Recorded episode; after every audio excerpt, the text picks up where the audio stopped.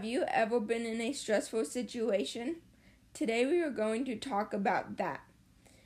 The emotions you feel and strategies on how to handle them. I have a personal experience with hard days.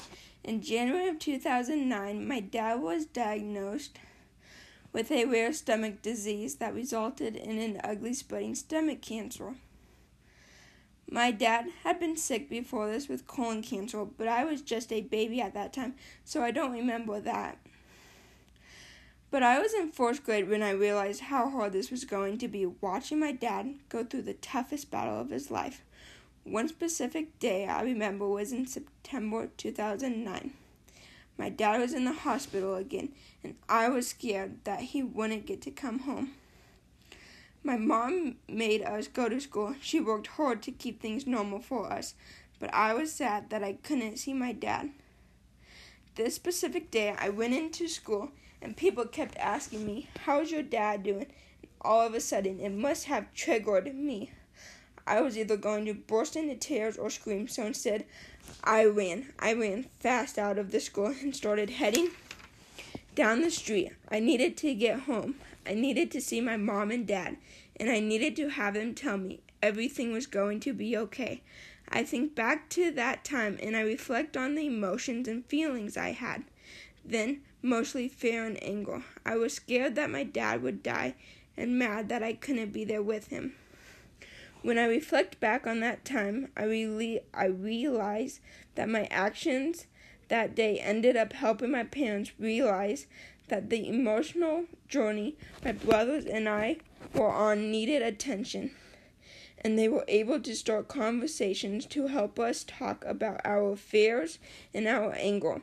They were able to find resources to support all of us, and we spent more time talking about our feelings. Hi, my name is Andy Lindeman. I am Callie's mom, and um, my husband is Scott Lindeman. And we, uh, Kelly has three older brothers, Tate, Van, and Trace. They're all uh, within two years of each other. On January 11th, 2009, our, we began that day, like most Saturdays in January. Uh, Kelly and her brothers were playing basketball that morning. We attended Saturday evening church service and went home uh, and had a great dinner that night. At around 2 a.m. Sunday morning, January 12th, our lives were changed forever.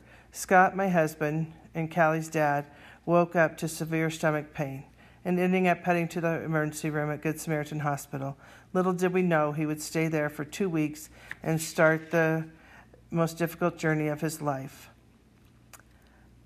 Scott had a history of cancer. He had colon cancer back in 2004, uh, but we were able to get through that without um, any real big impact, and Scott did really well through that. So I think this uh, really was caught us off guard and was much more difficult. Um, in the beginning, what I remember, my biggest emotional response was fear.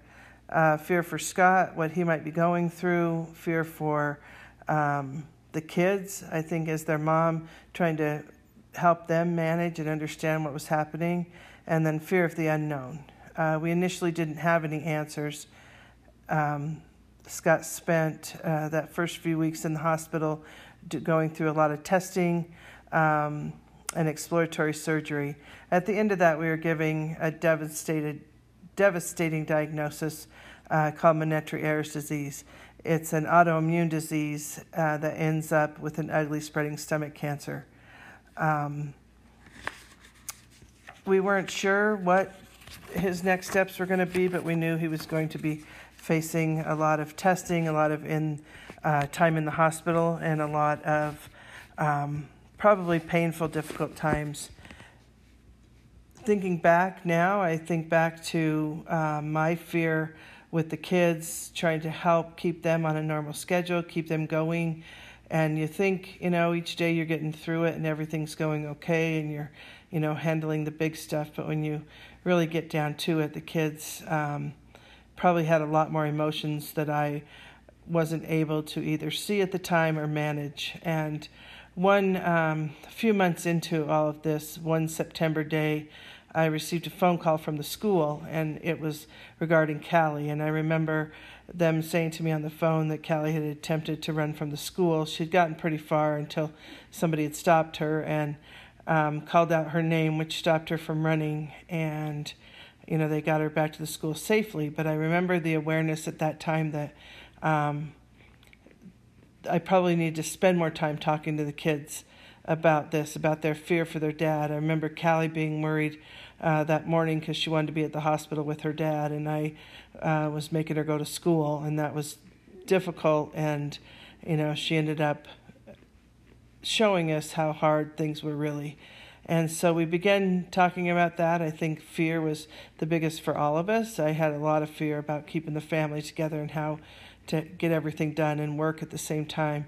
And then as we progressed through it, um, after Scott was told that the chemotherapy wasn't working and he was going to have to lose his entire stomach, we realized that there was some anger. Now, anger that, you know, Scott would have to go through all of this and would he survive? Anger that he even had to go through it and that the kids had to go through this and worrying about their dad. And then I think just um, kind of shuffling between those emotions and actually grieving, you know, what our normal lives had been before Scott had gotten sick because everything had changed. And I realize now, thinking back to that time, how blessed we are to still still have Scott, but how what a toll it took on on everybody in the family, and um, how much stronger I think we were when we got done and got through it, and how much um, time it took for us to get to a point where we can talk about it now. Um, since that time, um, her dad, Callie's dad, has been diagnosed with prostate cancer and now has a mass on his kidney. And even though everybody's, you know, now our oldest is 25 and Callie's 17, there's still those questions, there's still the fear and anger and what's going to happen um, for the future again but I think we're better at talking about it. We're better at uh, supporting each other.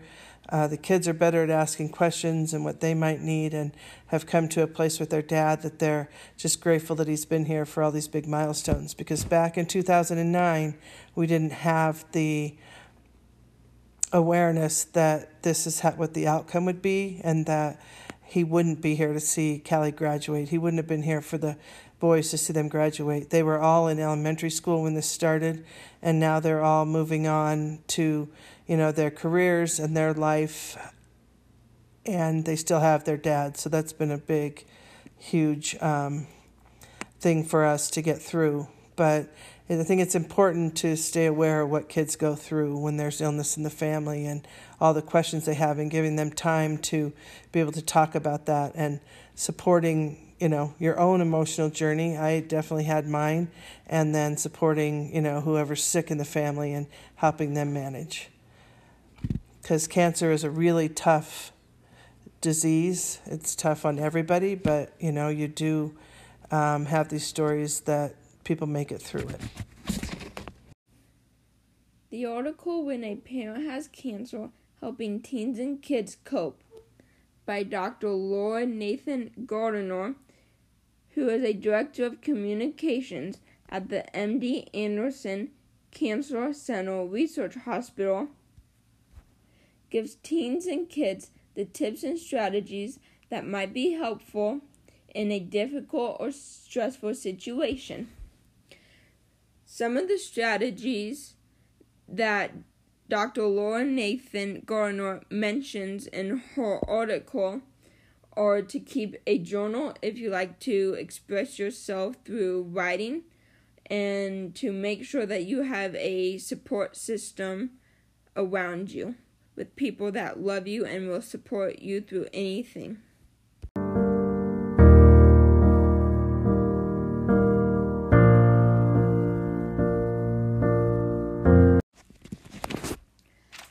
Thank you for listening to my podcast and I hope that my podcast can help anybody that is in a difficult or stressful situation.